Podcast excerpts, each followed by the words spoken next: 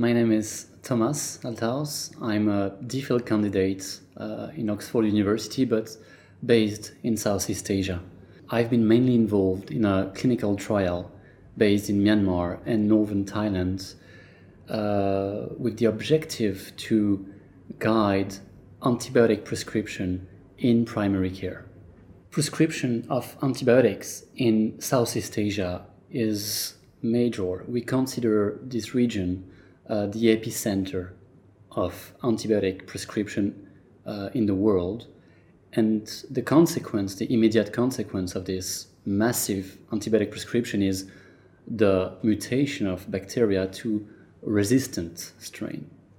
And primary care uh, represents the major source of this antibiotic prescription.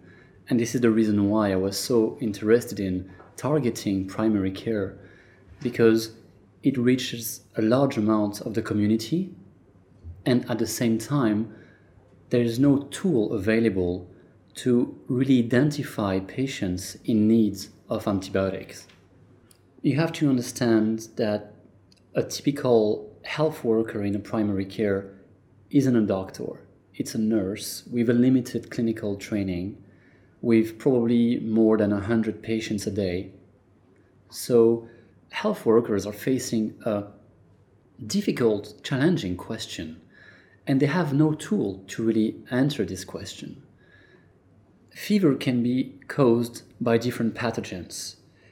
When a fever is caused by a virus, it doesn't need an antibiotic to be treated. We call this treatment symptomatic. It means that you only need, for example, some paracetamol to control the fever and the body will handle the viral infection itself. On the opposite way, we also need to help them identifying those who have an infection that needs, that requires an antibiotic. Bacterial infection, for example, you can die from a bacterial infection if you do not have an antibiotics. The CRP rapid test is very simple per se. It's a test that tells you when to give an antibiotic or not. You can, however, imagine that patients might not be willing to comply to this test if they do not understand what it is. As an example, extremely surprised to see a patient asking for an antibiotic despite a negative test because it took him a day to reach the facility and in terms of cost of transportation that was also very high for him. So you cannot just simply expect people to comply to your prescription without explaining the test. What are the benefits and advantages of what we're doing? And this implies to know and to understand our population. It's not about saying that antibiotics is bad. Antibiotics is extremely useful, but it's precious and it's a scarce resource we need to control. So it's not a race to find new drugs, it's a race to slow down the pace of antibiotic prescription. Diagnosing malaria is extremely simple and cheap. We have rapid tests available everywhere for almost nothing. And because of those tests being more and more negative, because the disease is getting eliminated, we are now facing this new challenge that is once my malaria test is negative, what do I do with my patients? How can I manage a patient without malaria, with a fever? How can I really figure out, without having any access to laboratory, if this patient needs an antibiotic or not?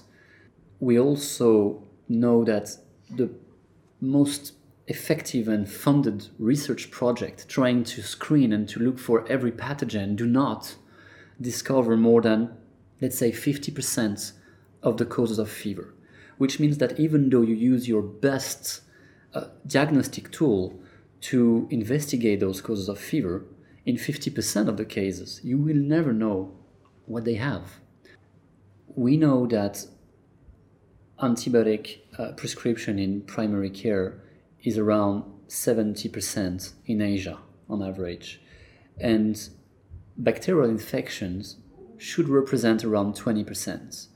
So there's a huge potential impact to have on health. at this level of care.